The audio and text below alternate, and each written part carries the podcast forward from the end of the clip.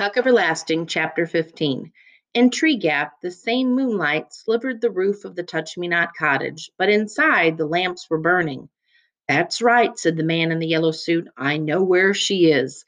He sat back in his chair in the Foster's spotless parlor, crossing his long, thin legs, and the suspended foot began a rhythmic jiggling. He hung his hat on his knee and smiled, his eyes nearly closed.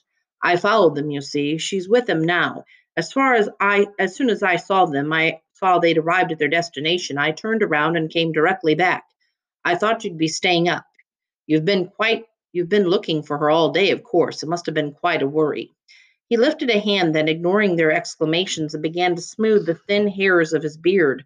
You know, he said thoughtfully, I've come a long way looking for a wood exactly like the one you've got next door here. It would mean a great deal to me to own it, and how pleasant to have neighbors like yourselves. Now, I understand I wouldn't cut down many of the trees. I'm no barbarian, you can see that. No, just a few. You wouldn't find it different at all, really. He gestured with his long white fingers and smiled, his face crinkling pleasantly. We'd be good friends, I think. Why, the little girl and I were friends already. It would be a great relief to see her safely home again, wouldn't it? He clicked his tongue and frowned. Dreadful thing, kidnapping. Isn't it fortunate that I was a witness? Why, without me, you might never have heard a word. They're rough country people, the ones that took her.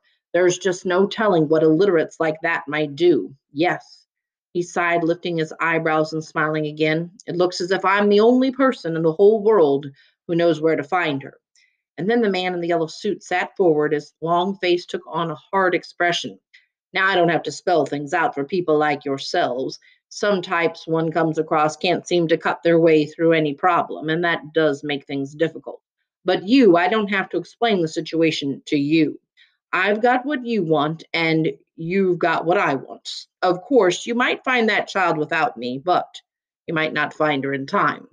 So I want the wood, and you want the child. It's a trade, a simple, clear cut trade.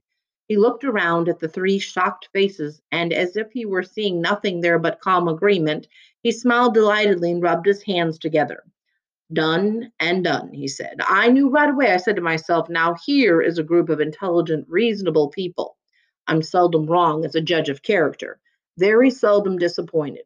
So all that remains is to write it up on paper, giving me the wood and to sign it. It's best, don't you agree, to keep things legal and tidy? The rest is easy, nothing to it. You go for your local constable, and he and I will ride out and bring back the child and the criminals.